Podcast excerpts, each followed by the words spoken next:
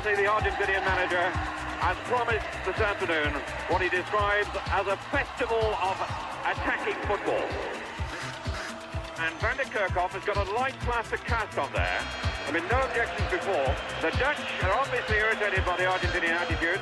And so at last, eight minutes late, Argentina kick off. Now, certainly the spirit in which this match has started has changed 17 سپتامبر بود. توی آپارتمان تو بارسلون نشسته بودم و بسکتبال تماشا می کردم. یهو زنگ در به صدا در اومد. انگار که پستچی بسته آورده باشه. وقتی در رو باز کردم اسلحه رو سرم فشار داده شد و دستور داد رو زمین بخوابم. همه تو خونه بودن. بچه ها تو اتاقشون و اون مرد به دنیم گفت که رو زمین دراز بکشه. سعی کردم باش صحبت کنم. چیه؟ پول می‌خوای؟ چی می‌خوای؟ با تکه تناب منو به مب بسته بود.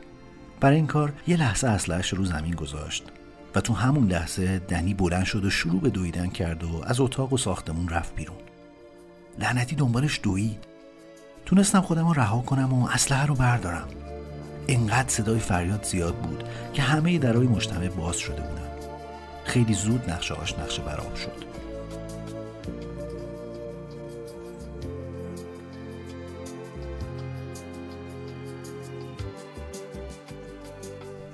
ماشین ونی با تشک بیرون آپارتمان کشف شد. پس همه چی حاکی از آدم ربایی بود.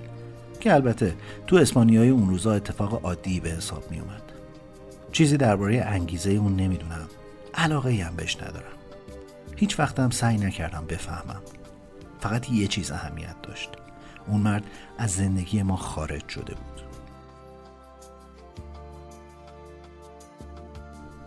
شیش ماه بعد اون بسیار وحشتناک بود. همراه محافظای پلیس زندگی می کردیم. وقتی تو سفر بودم وقتی که بچه ها رو به مدرسه می بردم و برای تمرین و بازی می رفتم همیشه یکی همرام بود و کنارم قدم می زد. همیشه ماشین پلیسی اون نزدیکی ها بود یا پشت سرمون حرکت می کرد. هر شب یه پلیس تو اتاق پذیرهایمون می خوابید. جو غیرقابل تحملی بود. غیر ممکن. فشار اینقدر زیاد بود که دیگه نمی‌تونستم تحمل کنم. حتی نمی‌تونستم دربارهش صحبت کنم. پلیسا بارها و بارها بهم گفته بودن حرفی به زبون نیارم چون ممکنه این فکر رو تو سر روانی های دیگه ای هم بندازم. تو چنین وضعیتی شما به اون طرف دنیا سفر نمی کنین و خانوادتون رو برای هشت هفته تنها نمی‌ذارین. پس امکان نداشت همراه هلند به آرژانتین برم. اگه تو جام جهانی بازی می‌کنین باید با تمرکز کامل این کارو بکنین. اگه تمرکز ندارین و موضوع این وسط هست که تمرکزتون رو به هم می‌زنه نباید برین.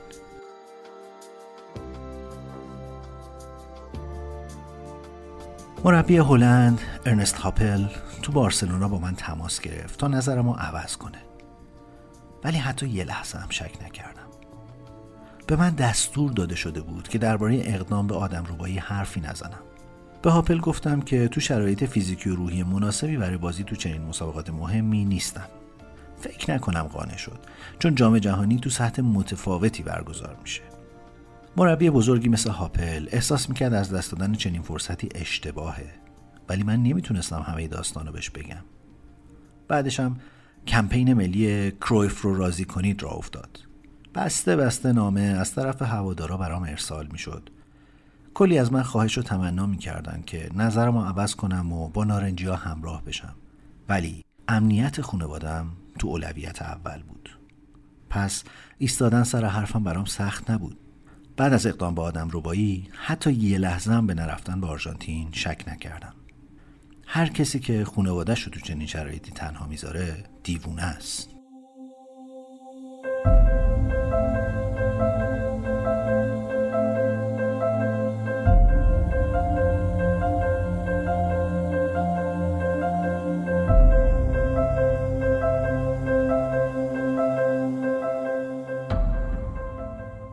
در نهایت جام جهانی رو به چندین دلیل از دست دادم. به گذشته که نگاه می‌کنم با این کار شانس پایان دادن به دوران فوتبالم تو اوج رو از دست دادم. وقتی هلند دوباره مقابل میزبان به فینال رسید بی بی سی منو برای کارشناسی اون بازی دعوت کرد. تو استودیو ساعتهای سختی داشتم. از دقیقه 38 عقب افتادیم. هوا هم خیلی گرم بود. تو نیمه دوم یه پنالتی سالم برامون نگرفتن. خیلی دیر مساوی کردیم. و تو آخرین دقیقه بازی توپ رو به تیر دروازه کوبیدیم. اما بعد از پایان وقتهای اضافه سه یک شکست. 3-1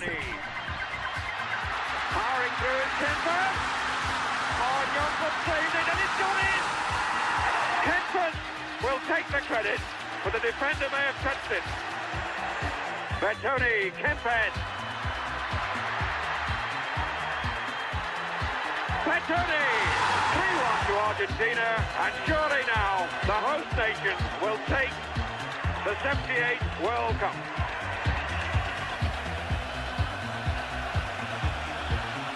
بازی رو تماشا می کردم و این فکر دائما تو ذهنم می چرخید که اگه اونجا بودی شاید فوتبالتو با قهرمانی جهان پایان می‌دادی. از این فکرها زیاد سراغم نمیاد اما تو اون لحظه ها کاملا درگیرم کرده بود. حسی که اگه اونجا بودم می‌تونستم چه چیزی رو به دست بیارم و دانستن این موضوع که برای این کار باید خانوادم و تنها رها می‌کردم. کاری که قادر من انجامش نبودم. اگه می‌تونستم اونجا باشم پیروز می‌شدیم. صادقانه بگم فکر می‌کنم قهرمان می‌شدیم. چون که تواناییام حتی تو اون شرایط به قدرت تیم اضافه می‌کرد. اینو یه سال قبل از ومبلی اثبات کرده بودیم. زمانی که اونا رو دو هیچ شکست دادیم و تیتر اخبار روز بعد این بود.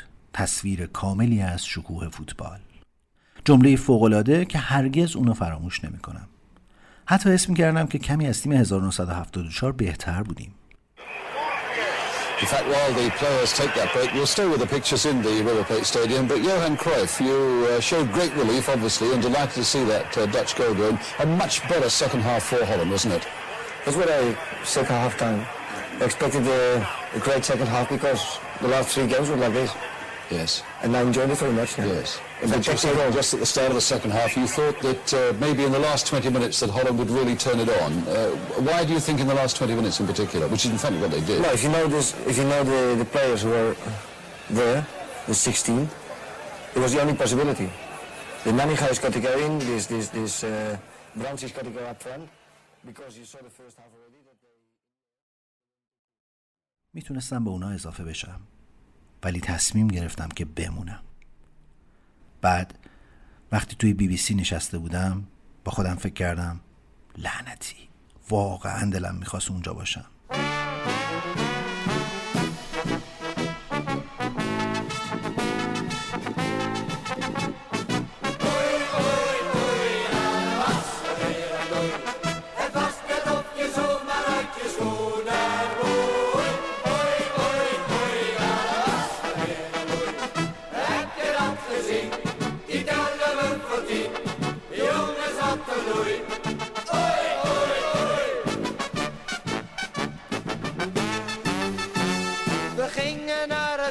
Kijken van een verre neef.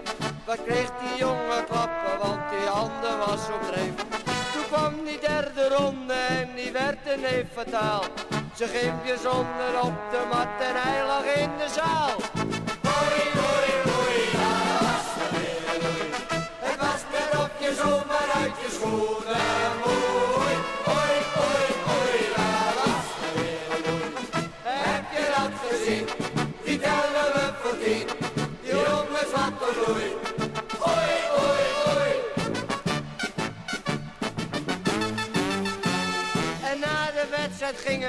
Met onze neef op schouw. We hoopten dat hij zo zijn blauwe oog vergeten zou. Maar in een zaakje riep hij dat er dubbel werd geteld.